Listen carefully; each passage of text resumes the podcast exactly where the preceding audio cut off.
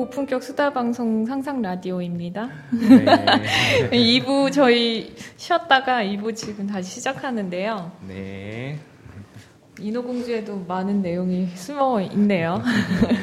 그러게 말이에요. 예, 그 다음 얘기는 벨보가 얘기했던 그 늑대 예. 이야기 한번 해볼까요? 예, 저는 이제 우리가 이제 오늘 그 옛날 그런 동화들이나 옛날 민담들이나 이런 거에서 의문나는 뭐 이런 거리들을 좀 찾아가지고 한번 같이 이야기 나눈 시간을 갖자고 한 거잖아요. 네.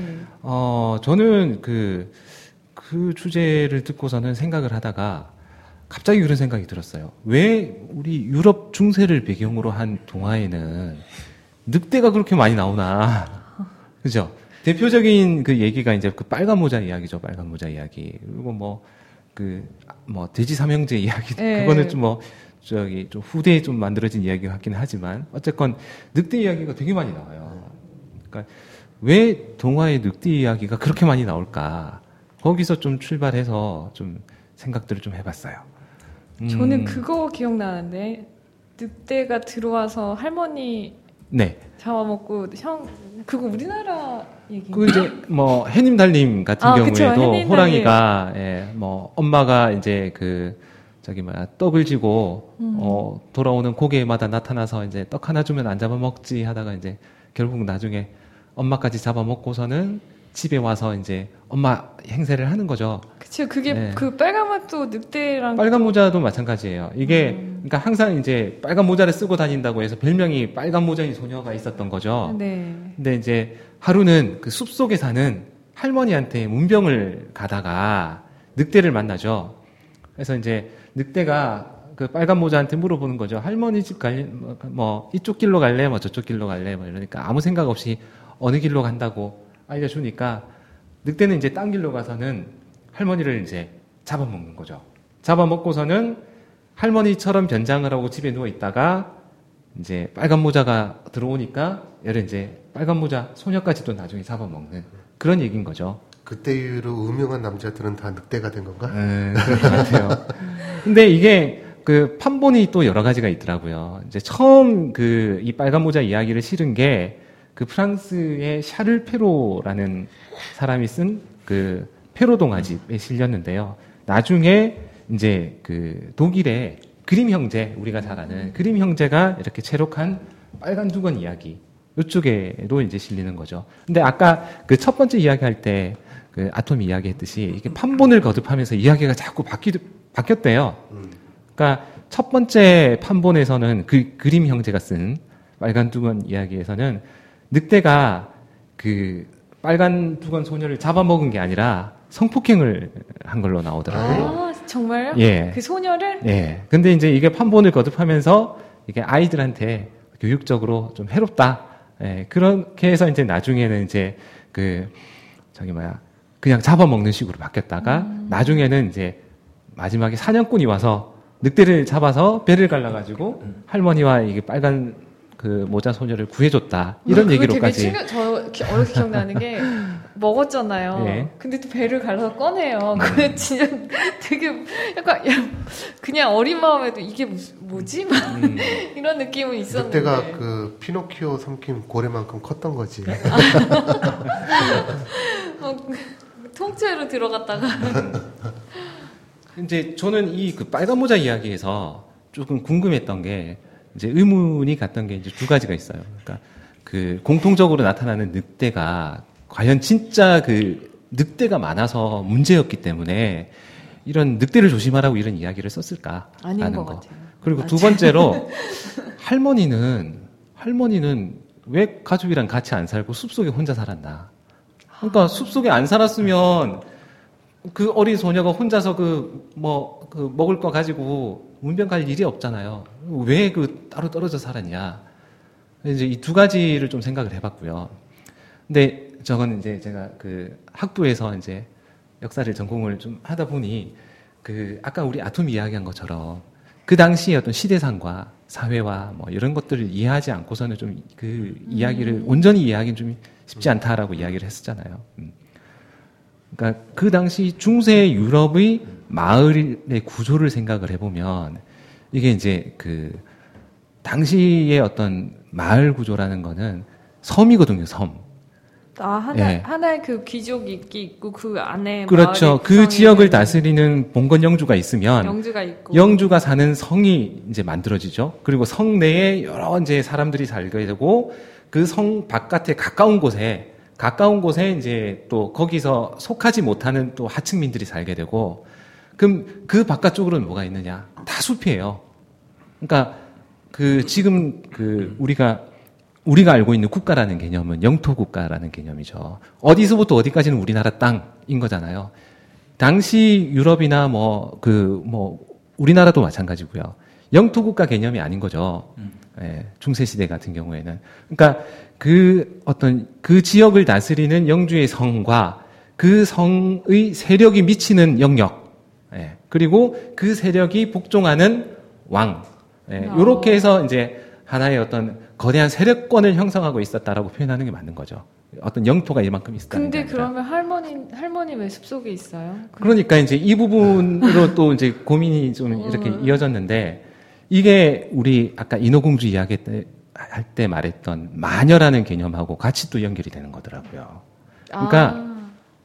중세 시대는 철저하게 이제 신을 중심으로 모든 것들을 생각을 했잖아요. 그러니까 그 당시의 어떤 그 기준이나 뭐 도덕적인 기준이건 내지는 어떤 어떤 그런 관습적으로 볼 때 좀 맞지 않다거나 당시의 지적인 수준, 과학 기술의 수준에서 이해 안 되는 것들은 다 이상하고 나쁜 걸로 이제 몰아버리고 배제하고 예, 하는 그런 형식의 어떤 그 수단을 택했던 거죠. 숲속에 사는 할머니는 배척의 대상이었던 거. 그렇죠. 그러니까 예. 마녀 여자들 중에서 그렇게 좀 지나치게 남자들과 친하게 지낸다. 그럼 이제 색이 강, 뭐 아주 색욕이 강한 여자다. 이렇게 낙인을 찍어서 마녀 도장을 찍어버리고, 그 다음에 이제 특히나 이제 수렵 채집 사회부터는 이제 여성들이 이렇게 이제 그 약초를 캔다거나 뭐 그렇게 해서 이제 치료 쪽에 뭐 이런 역할을 담당하는 경우가 많았었잖아요. 그런데 잘 안 나. 그러면은 그 사람도 마녀로 낙인을 찍는 거예요. 그리고 아. 전혀 우리가 모르는 지식을 이 여자가 알고 있어. 그것도 마녀로 마녀예요. 낙인을 찍어버리는 거죠. 그렇게 해서 마을에서 추방을 해버리는 거예요. 그러면 그 성 근처에 멀리 가지는 못하고요. 성 근처의 숲속에서 어떻게 이제 근거지를 만들어서 살, 살았던 거죠. 그러니까 우리 빨간 모자 소녀에서 그 할머니가 숲속에 살았던 것도 분명히 이 소녀는 그 말 집단 안에 속해 있었잖아요. 할머니는 속해 있지가 않아. 그 말은 그 말 집단에서 소외된 존재라고 해석할 수가 있겠죠. 그래서 그 이제 어, 늑대라는 개념도요. 왜 이렇게 늑대가 많았나라고 생각을 할 때 진짜로 늑대가 많았겠죠 옛날에는. 아니 근데 네. 남자 아니에요 남자? 네. 그러니까 늑대라는 개념도? 네, 마녀와 같은 연장선상에서 마을에서 그렇게 죄를 짓고 어, 추방당한 남자? 그런 어, 남자들이 음. 예, 숲속에서 나무를 한다거나 뭐 약초를 캔다거나 뭐 이런 식으로 생계를 잇고 있었겠죠. 예. 음. 그런 사람들에 대한 어떤 위험성을 강조하기 위한 그리고 그걸 일반화하기 위한 개념으로서 늑대 그리고 이제 옛날부터 내려오던 그 유럽 쪽의 그 전설, 공통적인 전설 중에 하나가 이제 정령에 대한 전설과 함께 음. 늑대 인간에 대한 전설이 있잖아요. 음. 네. 그래서 이제 그렇게 그 늑대라는 개념을 차용을 해서 그렇게 어, 한 거고 이 빨간 모자라는 이야기도 결국 그 교훈이 있는 거죠. 어. 젊, 그러니까 어린 여자 아이들은 성 밖에 나갔을 때 낯선 남자하고 접촉하지 말라는 얘기예요. 아. 이런 해석 좀 들으면은 아, 좀 슬퍼요, 사실. 네, 그러니까 근데... 우리가 좀, 그, 좀 아름답고, 좀, 그, 재밌었던 이야기들이 사실은 배경에 보면은. 암캐. 보면은, 나쁜, 나쁜 늑대와 나쁜 남자, 나쁜 여자 이야기잖아. 걔네들이 네. 이제 성 바깥에 나가가지고, 막 그 이상하게 사는데, 그러니까 이런 사람들 조심해라. 뭐 그런 거잖아요. 그런 그런 셈이죠. 네, 네 사실은 되게 좀 슬픈 것 같아요, 사실. 그리고 어, 지금 관점에서 보면은 정말 말도 안 되는 범죄 이야기인 거잖아요. 그쵸? 그런데 그게 그 당시에는 오히려 이제 일반적인 사회상이었던 거죠. 우리가 지금 어린아이들은 때리면 안 되고 학대하면 안 되고 하고 하지만 이 개념이 생긴 게 사실은 그 100년 정도밖에 안 된 거잖아요. 근데 아까 늑대인간 얘기하니까 음. 아, 갑자기 딱 딱 떠오른 게 요즘은 그 늑대 인간의 남자가 판타지로 왔잖아요. 아 그러네요. 네, 그 네. 영화 네. 왜 남자들이 Twilight. 싫어하는 어 Twilight 시리즈 네. 보면 어 늑대가 완전 섹시 아이콘이잖아요. 그냥 그거는 시대마다 바뀌는 것 같긴 하네요. 영생도 누리고 예, 예, 예. 네. 우- 우리가 생각하는 이상형인 것 같은데 네, 맞아요. 그, 근데 남자들이 되게 싫어하더라고요. 그 시리즈들을. 왜요? 그러니까 약간 너무 모르겠어요. 시- 되게 싫어하는 사람들 꽤 있더라고요, 남자들. 그러니까 우리 같은 그 범인 그 평범한 남자들이 가질 수 없는 힘과 그러니까. 그리고 여성들이 거부할 수 없는 매력 그 너무. 잘생겼고 네. 등장 인물이 그러니까 뭐 싫은 거겠죠. 내가 장동건을 싫어하는 거랑 똑같은 거겠네. 그러시겠죠. 그래서, 아, 그, 이, 이 빨간 두건 얘기는 네. 어, 동화 중에서 아마 가장 많이 분석이 됐던 동화 아 그래요? 네. 데 있어요. 어. 특히 정신분석 학파 쪽에서 많이 분석을 했는데 일단 우리가 알아야 될 거는 이 샤를 페로가 썼던 페로 동화집이라는 건 네. 동화를 모아서 알려주려는 게 목적이 아니었고요. 아까 벨브가 말한 대로 네. 경구를 알려주기 위한 아, 뭐를 알려주죠? 경고. 경, 경- 아, 교훈 경- 이렇게 해서는 안? 된다. 네. 그래서 아까 말씀하신 게 이게 뭐냐면 나이 어린 처자는 함부로 돌아다녀서는 안 된다라는 네. 거예요. 근데 그게 왜 그냥 동화를 쭉 나면 동화 끝에 경구가 한 페이지 큰 문자로 써 있어요. 네. 페로 동화는 원래 그렇게 돼 있어요. 그래서 아. 각각의 이야기 이야기마다 이 스토리를 즐기세요가 아니고 네. 스토리 읽고 나서 뒤에 나오는 내가 경구 교훈을 알려줄 테니 교훈을 지켜라는 게 목적이었던 동화집이고요. 예. 그래서 보면 이제 이 동화의 자체가 그 어떻게 보면 이제 아- 아이들용이었고요. 그림 네. 동화로 가면 약간 달라져. 그림 동화는 그게 아니고 원래는 그림 동화는 유모와 할머니들을 위한 동화집이었어요. 동화집이 네. 이야기책이었어요. 민담을 그러니까 채록한 거죠. 그렇죠. 그래서 애들한테 읽, 히는게 아니고요. 음. 우리 식으로 말하면 막장 드라마였던 거예요. 네. 여자들이 할 일이 없을 때 아, 아. 유모랑 할머니들이 할 일이 없잖아. 네. 그때 읽으라는 건데 음. 재밌잖아 그 얘기가. 그래서 아이들한테 들려준 거예요. 음. 그러다 보니까 이게 유명해지고 들려지다 보니까 이 그림 형제가 책임감을 느낀 거예요. 네. 어, 이걸 그냥 들려줘서는 안 되겠다. 그래서 판본을 가다듬습니다. 네. 그러니까 아이들한테 들려주는 이야기를 음. 어느 순간에 딱 변질되고 음. 그래서 약간씩 이야기들 내용이 바뀌게 된 거예요. 그러니까 음. 이것도 어떻게 보면은 아까 늑대 나오는데 이 중세 시대 아까 우리 숲 얘기했잖아요. 네. 근데 중세에서 가장 중요한 그 공간론 공간은 숲이 sup이에요. 음. 숲은 어떻게 봤냐면 옛날에 그 영화를 영화를 가끔 가다 보시면 중세 얘기 나오면 마을이 있고 돌 돌을 쭉 이어서 마치 낮, 얕은 담을 만듭니다. 그리고 그 담 건너편이 숲이에요. 그래서 돌을 넘어가지 못하게 해요. 그러니까 네. 숲은 무섭고, 그러니까 이계의 물 저기 뭐 동물이나 생명체가 살고 있다고 생각했죠. 네. 그래서 거기를 드나들 수 있는 사람은 정해져 있었어요. 사냥꾼, 나무꾼, 그다음에 이제 이런 할머니 같은 사람, 이상한 그러니까 네. 죽어도 좋은 사람들 뭐 이런 거 있는데 재밌는 건 여기에 여자가 셋 등장해요. 엄마, 소녀, 할머니 네. 등장이면 그리고 그 늑대밖에 나오지 않습니다. 음. 아 엄마도 나갔었네. 근데 사냥꾼은 나중에 늑대를 죽이는 역할로 나오죠. 네. 근데 이제 그건 나중에 후에 이제 첨부된 부분이고 한 사람은 생식성이 없어요. 음. 할머니? 할머니는 생식성을 잃어버렸습니다. 그래서 다시 말하면 마을이라고 하는 생산적 공간에 존재할 필요가 없는 사람이에요. 아 근데 슬프다. 이게 이게 우리나라 식으로 뭐, 뭐였냐 고려장이에요. 그러니까요. 네. 근데 이 고려장은 우리는 우리나라나 일본에만 있는 줄 알잖아요. 안 그랬어요. 유럽에도 있었습니다. 음. 그리고 20대, 16세기, 17세기 기근이 마- 굉장히 심했어요. 그래서 실제로 아이와 할머니들을 할머니나 할아버지, 그러니까 노인들을 갖다 버렸습니다. 음. 그래서 헨젤과 그레텔이 나오잖아요. 네. 실제로 있었던 일이에요. 저 굉장히 많이 일어났던 일이기 때문에 아. 그 당시에 이, 이게 다 민담에서 체록을 해서 이제 그림 형제가 실었는데 이런 이야기가 너무 많은 거예요. 음. 그래서 실제로 버렸는데 우리 재밌는 게 우리는 할머니들을 버린다고 고려장 때 알고 있잖아요. 근데 예. 실제로는 민간에서는 어린아이를 더, 먼- 더 많이 버렸어요. 네. 그건 정말 이해가 되는 게 애들은 지금부터 먹기 시작하잖아요. 네. 어.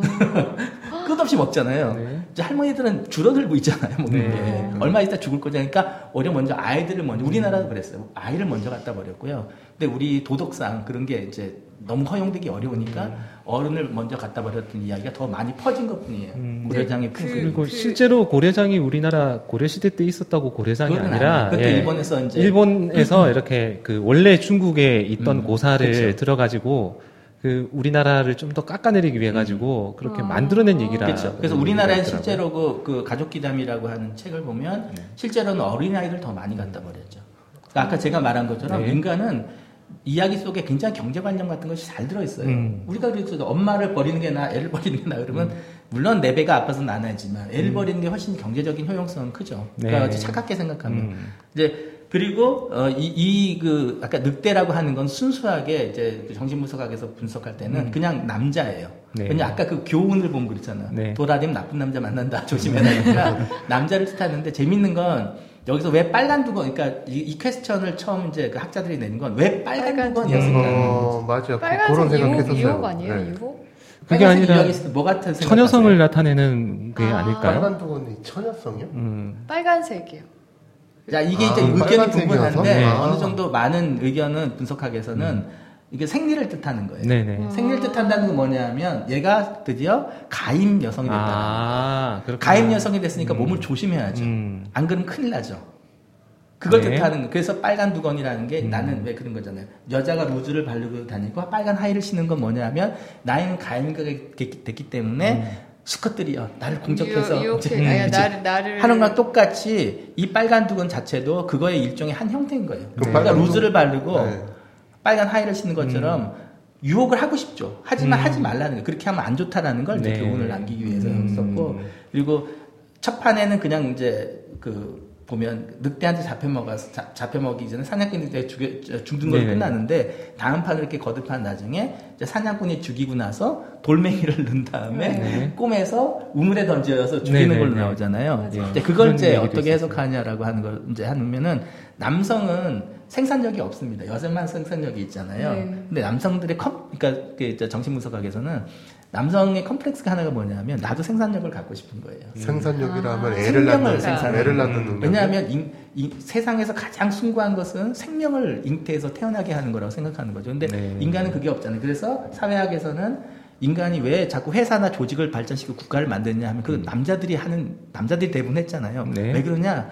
나는 생명을 생산할 수는 없으니까 네. 음. 법인을 생산하는 거 법으로 네. 만들어진 사람. 사람이죠. 아. 그게 법인인 거예요. 음. 그게 국가가 되고 회사가 되고. 음. 어, 그걸 키워서 내 거라고 생각하는 거죠. 내가 생산력이 생식 능력이 없다라고 생각한 적이 한 번도 없었는데? 생식 능력과 생산력은 다 그렇죠. 그러니까 내가 진짜 내, 내 앞에서 잉태해서 네. 애를 낳지 않으니까. 그렇죠. 그, 그, 능력을 한없이 부러워했기 아, 때문에. 그, 그 애를 뭐 우리 마누라가 혼자 난건 아니잖아. 대신 그냥 어떻게 보면 유전자만 준 거고 그치. 키운 거는 음. 여자가 뱃속 음. 안에서 그래요? 그래서 네. 이걸 해석할 때 왜 그러면 늑대 배에 돌멩이를 채워서 빠뜨렸냐면 네. 늑대는 남자로 대표된다고 그랬잖아요. 네. 그 이제 그러니까 늑대조차도 끝에 가서 생산력, 뭔가 배에, 내가 뭔가를 갖고 태어날 수 있어, 갖고 죽을 수 있어라는 걸 강조하기 위해서 음. 놨더라고요. 그래서 이 전체적인 내용 자체를 네. 성과 생산력에 대한 관련으로 음. 분석하는 학자들도 아, 많이 점, 점점 점점 더 슬퍼지는 것 같은데. 근데 이제 네? 사실은 이 동화나 이런 것들은 우리 네. 머릿속에 있는 사상, 어떤 체계 같은 것들을 네. 상징화시켜서 스토리를 풀어내는 게 음. 이제 뭐 전설이나 민화나 민담이기 때문에 네. 이게 정답은 없죠. 당연히 네, 이건 네. 뭐 어떻게 만들어지지 음. 어떻게 알아요. 하지만 우리가 그걸 풀어나가면서 사회를 이해하거나 음. 세상을 좀 바라보는 관점을 다르게 음. 갖는 거죠. 음. 그래서 사실 음. 저는 아까 그 이제 숲이라는 공간, 즉 그 사람들이 살고 있는 이미 문명화된 공간은 이제 그 성으로 대표되는 아주 음. 곡한된 지역인 거잖아요. 그러니까 그 저기 막 그런 그 공간을 벗어난 지역은 인간에게 이제 위험한 공간이고 음. 이해할 수 없는 공간이고 이미 이제 신의 영역에 속하는 어떤 그렇죠. 그런 공간이었다라는 음. 거. 그리고 그 이제 예전부터 그, 새로운 건 항상 두려워했나 봐요. 그 영역 안에 있지 그렇죠. 않으면. 그렇죠. 새로운 게 좋은 거다라고 라는 관념은 오히려 이제 근대 과학 기술 혁명 이후에 이제 생긴 거죠. 그 옛날에는 과거가 좋은 시절이었고요. 예. 항상. 예. 항상 그 황금 시절은 옛날이었다라는 음. 그런 생각이었던 거고 음. 항상 현상 유지만 할 수 있어도 우리는 행복하다라는 관념이 지배했던 아. 시절이 바로 유럽 중세인 거죠. 음. 어. 네. 좀 보수적인 뭐 사상인 것 같네요. 음. 그렇죠. 네. 네. 그 제가 좀 재미있게 읽었던 책이 그 은밀한 귀족들의 사생활 뭐 이런 그 책이 있는데요. 네. 진짜 재밌게 읽었어요. 아, 읽은 지 몇 년 됐는데 아직도 기억이 나는데 거기에 귀족들이 되게 더럽게 살고 막 애들 버리고 막 이런 음, 내용들 다 나오거든요. 네. 그러니까 음, 갑자기 그 책이 생각이 났어요. 한, 번 읽어보시면 그 재밌을 것 같아요. 이제 유럽 중세를 암흑 시대라고 이야기하는 것 중에 하나가 로마 제국이 멸망을 하면서 로마 제국은 문명이 굉장히 정말 지금 그 시점에서 보더라도 이해가 안 될 정도로 고도의 어떤 발전된 문명이었거든요. 근데 이게 이제 무너지고 나면서 유럽은 말 그대로 그 무지와 광기 아. 그리고 이제 오로지 그 그리스도교 신앙이라는 그 신, 신앙의 어떤 그 국한된 신념 이런 아. 것들로 이제 채워지는 세상이 된 거죠. 그러면서 로마의 문명이 이어지지는 않았었나요? 이어지지가 않았어요. 아, 그 대부분의 그럼... 어떤 고급 문명들이 다 실전돼 버리고요. 아니 어떻게 그런 문명이 갑자기 확 단절이 돼 버리지? 왜 그러냐면은 이제 네. 그 게르만족들이 네. 그 이제 로마 말기의 어떤 그런 국방을 전담을 하면서 그 용병들이 네. 무력으로 이제 로마 문명을 네. 이렇게 멸망을 시킨 거고 그 대부분의 또 그 사람들은 이미 또 동로마 쪽으로 또 넘어가 있었고요. 음. 네, 이미 그 소로마 제국이 망하기 전에는 그렇게 생각하면 돼요. 그러니까 암흑 시대를 우리가 지금 벨보가 말한 대로 암흑이라고 부르는 이유는 음. 정말 어두워서가 아니라 우리가 세상을 밝혀주는 지혜나 지식이나 네. 이런 것이 발달하지 못했던 거예요. 음. 그게 우리가 불처럼 밝혀줘야지 음. 앞으로 나갈 수 있는데. 그래서 아. 르네상스가 오기 전까지 네. 아. 그 암흑시대가 지속됐던 이유는 우리 뭔가 의문을 갖고 의문을 던집니다 세상에 그러면 네. 답을 자기가 찾거나 공부를 해요 근데 그 암흑시대에 뭐가 답을 주냐 하면 음. 성경이 줍니다 네. 아. 공부를 할 필요가 없어요 음. 공부할 답은 어디에 모든 답은 성경에 있어요 네. 인간이 스스로 공부할 필요가 없어요 그러니까 인간이 스스로 내 머리를 굴려서 뭔가를 깨닫고 발견하는 것이 아니에요 그러니까 그건 암흑이에요 그래서 이 암흑시대가 끝나는 건 뭐냐면 성경에 의존하지 않고 암흑시대가 끝나면서 같이 오는 게 우리가 종교혁명이 같이 일어나요. 네. 왜냐하면 이제 더 이상 성경이라는 거에 모든 해답이 있는 건 아니야. 음. 인간을 바라봐. 인간이 갖고 있는 해답도 많아. 음. 그런 성경은 하나의 종교적인 경전일 뿐이야. 물론 그게 중요하지만 거기서 답을 다 찾는 건 아니야라고 바뀌죠. 음. 그러면서 암흑시대가 어, 사라지고 휴머니즘, 인간을 중시한 사상이 나타나면서 인간의 지혜가 갑자기 폭발하듯이 퍼지는 거죠. 그래서 그, 그때부터 철학이 생기기 그렇죠. 시작하는 네. 거예요. 그 전까지는 모든 물음은 물어볼 필요도 없고 음. 내가 느낄 필요도 없어요. 그걸 음. 느끼면 만연 거예요. 음. 너 하나님, 그러니까 너 인간이 왜 태어났는지 궁금해? 생일이 궁금해? 또 이상한 철학 갖고 있어. 가와 잡아서 태웠죠. 어. 왜냐 그걸 물어볼 필요, 물은 것도 안, 안 되고 음. 물어본 답을 못 맞추는 이상한 거예요. 그렇죠. 그러니까 인간은 그 시대는 바보였던 거예요. 음. 뭐에 의해서 하나의 신념 체제가 너무 강요를 당한 거죠. 하나 하나에 의해서. 그래서 그 귀족들 같은 경우에는 그 이제 뭐 얼마나 똑똑하느냐, 현명하냐 뭐 음. 이런 기준이 아니라 오로지 혈통 기준으로 그쵸. 그 음. 지역을 이제 지배를 음. 했던 거잖아요. 그러니까 그 저기 뭐야 근대 이제 시대에 들어서 유럽의 지식인들이 프랑스 대혁명 당시 뭐요 무렵에 음. 전후로 가장 그 이제 그 좌절했던 소문 중에 하나가 동양에 가면 진화 중국이라는 땅이 있는데 음. 거기는 시험을 봐가지고 공부 잘하는 사람이 그 나라를 통치한대 관리가 된대 어, 비족이 된대. 아, 이 사람들은 너무 충격인 거지. 야 그런 이상향이 있냐. 그래서 사실은 그 유럽의 지식인들이 그 소문에 영향받아가지고 그렇게 이제 프랑스 대혁명을 비롯해가지고 아. 그 지식혁명의 어떤 그런 토대를 만들어내는데 이제 촉매가 됐다라는 얘기도 음. 있더라고요. 음, 그 아톰 얘기 들어보니까 진짜 그 유이신 체계에는 생각보다 좀 많이 위험할 수 있을 것 같네요. 그러니까 이제 그게 아까 네. 말했지만 위험하다고 생각하면 그런 거고 네. 또 그거 그 안에서 그 체계 안에서 안, 안주하면서 살면 더 이상 인간이 고민하고 괴로워할 필요는 없죠. 네. 그러니까 맨날 우리도 있잖아. 왜 우리가 이러고 살아야 되지 맨날 고민하잖아. 어. 근데 그거예요. 그 힌두교처럼 사상에 보면 네가 주어진 거야. 그 너의 음. 삶은 너의 네. 업으로 주어진 거야. 음. 그러면 그래 할 수 없어 받아들이고 살아야지. 음. 자 과연 그게 어느 쪽에 행복한가 잘 모르는 거죠. 정말 매번 고민하면서 내가 더 나아져야지 하는 삶, 삶이 좋은 건지 그래 이건 내가 이렇게 업보적으로 수용해야 되는 거야라고 그냥 음. 포기하고 사는 게 나은 거지. 그러니까 거기에 대한 진짜 답은 아직도 뭔가 진짜 이거 이거다라고 이야기하기가 그렇죠. 참 음. 애매한 것 같아요. 근데 인간이라는 존재가 뭐 하나의 사상과 하나의 뭔가 이제 규범에 얽매이려고 하면 얽매이게 만들려고 하면 할수록 항상 튀어나가잖아요. 그러니까 이제 그 네. 그 프로미스는 이제 자유로부터의 도피라는 네. 말이 있잖아요. 네. 그래서 자유를 찾아 나가는데 네. 자유와 방종이라는 걸까 너무 자기가 헛된 거죠. 질서도 잡히지 않고. 음. 그러니까 다시 자기는 구속되길 원하는 거죠. 네. 그래서 가족이라는 거에 구속되거나 네. 국가라는 거에 구속되거나 음. 이게 구속이라는 게 없으면 나는 정체성을 못 찾으니까. 음. 그러니까 지금 우리가 지금 우리 아무것도 안 갖고 있어 국적도 없고 가족도 없고 아무것도 네. 없고 혼자 산다 그러면 넌 누구야라고 인간이 원초적으로 음. 질문을 받았을 때 난 누구지? 아, 그러네요. 그게 진짜. 너무 고민돼요. 그러니까 자유는 좋지만 네. 항상 자유로부터 우리는 그래서 자유를 찾아 떠나지만 다시 그 자유가 주는 허망함 때문에 음. 다시 구속되기를 스스로 구속되기를 원한다라고 하는 것들이 이제 사회학에서 풀어낸 예, 그리고 인간들이 다 그런 저기 그 두 가지 욕구를 동시에 갖고 있는 것 같아요. 맞아요. 예, 음. 누구에게 지배당하지 않고 강제하지 않는 음. 어떤 그런 자유를 바라기도 하지만 음. 또 어느 시점에서는 어디에 어떤 소속되고 싶어하고 어떤 절차를 거치고 싶어하고 절차라는 거 음. 제가 여기서 생각나는 게 이제 그거죠. 여자들 요즘 우리 사실 나 20대 때만 해도 안 그랬던 것 같은데 요새 결혼하려면 꼭 프로포즈 해야 된다면서요. 맞아요. 아, 뭐, 라고요 프로포즈를, 프로포즈를 해야 된다면서요. 아, 결혼하려면 프로포즈를 해야 네. 된다고요? 해야 프로포즈 해야 된대요. 네. 안 그거 프로포즈 안 받은 여자들은 정말 슬프, 슬퍼한다 그러더라고요. 매번은 프로포즈 했었어요? 안 했어요. 저. 저도 안 했어요. 나도 안 했어. 잘났다가. 어. 그러니까 왜, 왜? 뭔가 그 결혼이라는 그 절차를 완성시키기 위한 하나의 어떤 그 과정으로서 반드시 프로포즈라는 단계를 거치고 싶어 하는 그게 거죠. 그게 이벤트 회사별로 가격이 다 있대요. 음. 그래서 그렇게 꼭 해야 된다고 하더라고요. 그러니까 사실 우리가 요즘 그 현대 사회에서 그 남과 똑같은 거 똑같아지기 싫어하고 그다음에 좀 나는 나름대로의 어떤 주체성을 가진 삶을 살고 싶어 하면서도 왜 그 결혼하기 위해서 반드시 그 프로포즈를 거쳐야 되냐는 거죠. 음. 그것 자체가 두 가지 어떤 그런 양가 감정이 공존하고 있다라는 거죠. 을 하려면 음. 구속을 하려고 하는 거니까 뭐 그런 거죠. 여자 입장에서는 음.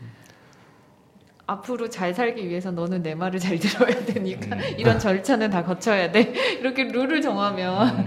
그리고 여자 그러니까 보통 프로포즈가 남자 하고 싶어서 하는 남자도 물론 있겠죠. 근데 음. 대부분 결혼 직전까지 여자친구 눈치를 보면서 하잖아요. 음. 그렇지. 네. 그러니까 참 이게 그 어떤 반드시 남들이 다 그 이야기하는 어떤 관습적으로 이야기하는 어떤 그 그런 절차나 어떤 그 단체나 어떤 이런 것들에 그 필요할 때는 내가 소속되고 싶어 하는 그런 욕구들이 아직도 우리들 그 지금 예, 중세를 넘어선 근대 내지는 어떤 근대를 또 넘어선 예, 이 미래를 맞아요. 바라보는 시점에서도 음. 아직 그대로 남아 있는 거는 음. 그것도 인간 본연의 욕구 중에 하나가 아닌가. 음. 그렇죠. 예. 아 요새 사람들 너무 복잡하게 사는 것 같아. 그런가요? 음. 그, 복잡. 저는 복잡하지 않아서. 아니, 나는 사람이 사는 거는 그렇게 복잡한 삶이 아닌데 네. 이 외부 환경이나 시스템이나 네. 여러 가지 어떤 그 첨단 기술이나 이런 것들이 사, 람을 복잡하게 만드는 것 같아요. 음. 사람은 사실 단순한 존재인데 그렇게 복잡한 존재가 아닌데 욕구라든지 우리가한테 어떤 필요로 하는 것들, 우리가 행복을 느끼는 요소들은 음. 오히려 그렇게 복잡한 데 있지 않은데 뭔가 다른 어떤 그런 외적인 요인들에 의해서 우리가 좀 휘둘리고 있는 게 아닌가. 그래서 복잡하고 힘든 게 아닌가. 음. 갑, 갑자기 궁금한 게 생겼어요. 그, 지금 우리가 사는 세상에서 늑대는 어떤 존재지? 어떤 존재가 늑대일까? 나의 삶을 위협하는 어떤 외부의 어떤 강제적인 물리적인 힘을 가진 존재? 뭐 이런 것들이 늑대가 될 수 있지 않을까요? 근데 재밌는 게 여우나 늑대를 두 개를 비유하면 네. 여우도 사실 우리가 길들여지지 않았거든요. 우리 네. 이제 늑대 한 종을 우리가 길들여서 개로 만들어서 우리가 지금 네. 같이 살고 네. 있는 네. 건데 네. 그렇지만 이제 뭐 늑대 야생적인 부분은 존재하는데 여우는 결코 길들여진 적이 없어요. 아, 그럼 여우는 야생성이 더 강할 거잖아요. 근데 이 그 옛날에 이런 그 동화나 이런 민담을 보면 여우가 나오는 건 이렇게 공적적이거나 파괴적이지 않아요. 음. 여우들은 대부분 여성성을 갖는 걸로 나옵니다. 어, 네. 어 린 왕자의 여우. 응, 그러니까 여우는 되게 여성성이고 부드러워요. 음, 네. 근데 유럽 그럼 똑같이 늑대나 여우나 우리 근데 이게 전 세계 공통적이거든요 이게. 네. 그 왜 그럴까 사실 저는 궁금해요. 늑대에 그 대해서는 보통 여우는 사냥을 할 때 그렇게 집단으로 사냥을 좀 늑대보다는 덜하고 음, 음. 그러지 않나요? 음, 그래서 그, 렇게 생각해 보면 늑대는 숲에서 거의 나오지 않아요. 네. 숲을 중심으로 움직여요. 음. 여우도 물론 그렇지만 여우는 상당 부분 네. 민가로 내려오기도 했었던 거거든요. 네. 늑대는 무리지어. 네, 늑대는 특히 무리지어서 살지. 네. 그러니까 인간적인 습성을 많이 갖고 있죠. 여우는 음. 혼자 다니지. 네, 여우는 그렇게 그렇게 안 하고 이제 엄마가 애들을 데리고 이렇게 움직이는 형태로, 그러니까 북극곰처럼 움직이는 음. 형태로 살아서 아마 그런 걸 가지고 늑대를 가지고 인간의 모습을 자꾸 투영했던 것 같아요. 그리고 또 음. 하나는 늑, 그 견신 견 견인신 아까 그 뭐, 그 견조신해라고 해서 개가 우리의 조상이라는 신화를 갖고 있는 나라가 굉장히 많아요. 네. 음. 아 개가 우리의 개가 우리의 조상이다라고 해서 그걸 견조 신화라고 하는데 네. 개와 조상을 합쳐서 그러니까 이제 대표적으로 예를 들어서 로마가 개 네. 젖을 아 저 늑대, 젖을 먹고 했다라는 네. 것처럼 그, 그 늑대 또는 개가 같이 이제 여성과 결합을 해서 태어난 음. 아이가 우리의 시, 시조라고 하는 것들이 많은데 네. 그것도 일종의 늑대를 약간 신성시하는. 네. 근데 개는 너무 이제 개를 신성시하기는 좀 그랬던 게 음. 우리 집에 있잖아. 네. 똥개 삽살개 막 돌아다니는 애를 신성하지 않습니까? 그럼 개의 원조가 뭘까라고 생각하면 늑대잖아요. 음. 길들여지지 않으니까. 그렇죠. 그래서 네. 늑대는 함부로 인간이 범접할 수 없는 야생성을 이걸 야생성으로 표현할지 경외심으로 표현할지 모르겠지만 음. 그걸 속성을 갖고 있는 것. 그래서 약간 두려워하는 존재였고 그 그걸 그렇기 때문에 우리 인간에 대해서 마구 인간을 예. 마구 지배하려고 들었던 동물로 음. 인식하지 않았나라는 게 이제 제 생각이에요, 사실은. 음. 토테미즘의 일종이긴 그쵸, 거죠. 그쵸. 어. 그러니까 늑대는 정말 어느 지역에나 거의 같은 이미지를 갖고 있거든요. 네, 음. 그러네요, 진짜. 음. 근데 참 그 동양이건 서양이건 옛날부터 어떤 특정한 동물이나 사물에 대해서 가지는 이미지들 같은 경우 분명히 교류가 그렇게 많은 시절이 아니었을 음. 텐데 너무나 흡사하게 닮아 있는 점들이 음. 많아서 뱀, 아까 말씀하셨던 뱀 같은 음. 경우에도 항상 그 지혜를 상징하는 그런 그렇죠. 개념들은 모든 그 음. 종족들이 공유하고 있더라고요. 음. 네. 그게 저희 처음에 얘기했던 그 12개 신 얘기하는 거랑 음. 이습성이랑 다 비슷하네요. 그렇죠. 그러니까 결국은 그런 동물 동물을 통해서 동물의 뭐 행태나 습성이나 이것은 음. 다 똑같으니까 뱀이 음. 뭐 우리나라 뱀은 탈피하는데 미국 뱀은 탈피 안 하고 계속 살고 있는 건 아니니까 그러니까 그런 걸 보고 네. 유사한 상징성을 추출해 냈겠죠. 그러니까 네. 탈피라는 건 죽었다 다시 태어나는 거야. 음. 쟤는 결국 영원히 안 죽을 거야. 그러니까 영원을 생 영원, 영원이라고 하는 걸 상징하는 거야. 그리고 또 걔네들은 뭐, 뭐 혀가 두 개로 갈라져 있으니까 다른 것들과 다르게 한, 마, 한 입으로 두 마디 하는 거야. 뭐 이런 식으로 생각할 수도 있었고요. 네, 늑대 얘기는 여기서 뭐 더 다른 의미가 있을까요? 다 다르게 이제 각자 한번 생각해 네. 보시는 거죠. 뭐 우리, 저희는 이제 저희 나름대로의 해석이나 이런 걸 많이 음. 던졌으니까 네. 이 방송 들으시는 분들은 뭐 예를 들면 늑대는 왜 여성이 아니라 남성으로 이렇게 등장하는 거지? 늑대도 암컷 수컷이 있을 텐데라는. 항상 늑대는 가해자의 이미지. 그렇죠. 어, 맞아요. 네. 가해자의 이미지. 음. 그러니까 그런 것들 왜 그럴까 한번 생각해 보시면 또 재밌을 것 같아요. 네, 네 재밌을 것 같아요. 저희 여기까지 빨간 모자와 늑대 이, 이야기하고 선녀와 나무꾼은 철이가 준비한 얘기가 있는데요. 오늘은 오늘은 여기까지 하고 저희가 다음 주에 만나서 네. 좀더 한 번 더 동화 얘기를 해보는 게 네, 재밌을 것 같아요. 네. 선녀와 나무꾼 잊어버 저 많이 그 내용을 잘 생각 안 나시는 분들도 있으니까 네, 맞아요. 어, 한, 한 번쯤 보시고 어, 읽어보시고 저희 방송 들으시면 더 재밌을 네. 겁니다. 기대하십시오. 네. 아니 근데 우리 막 리뷰 같은 거 댓글 하나도 안 달리는 거예요? 아, 우리가 억지로 다를까요? 어, 우리가 다를까요? 이거 이제 댓 글을 상담을 할까요? 네, 그러니까 누가 궁금해서 음, 물어봤으면 좋겠어요. 네, 일단 저기 뭐 우리 들으시는 분들 중에서 좀 관심 있으신 분들이 들어와서 우리랑 커뮤니케이션 할 수 있는 공간 자체를 네. 좀 별도로 만들어야 되지 않겠느냐. 아, 음. 네. 이 지금 팟캐스트라는 이 매체 자체는 단방향성일 수밖에 없잖아요. 네, 맞아요. 그러니까 좀 그런 채널을 조만간에 메일, 메일도 하나 만들고 네, 조만간에 저희가 좀 준비를 해서 네, 좀이 팟캐스트 통해서 네. 한번 또 알려드리는 네, 시간을 갖도록 하겠습니다. 그러면. 네, 음. 알겠습니다. 그러면 오늘 너무 수고하셨고 다음 네. 주에 봬요. 예, 다음 예. 주에 뵙도록 하겠습니다. 네, 다음 주에 뵙겠습니다. 네.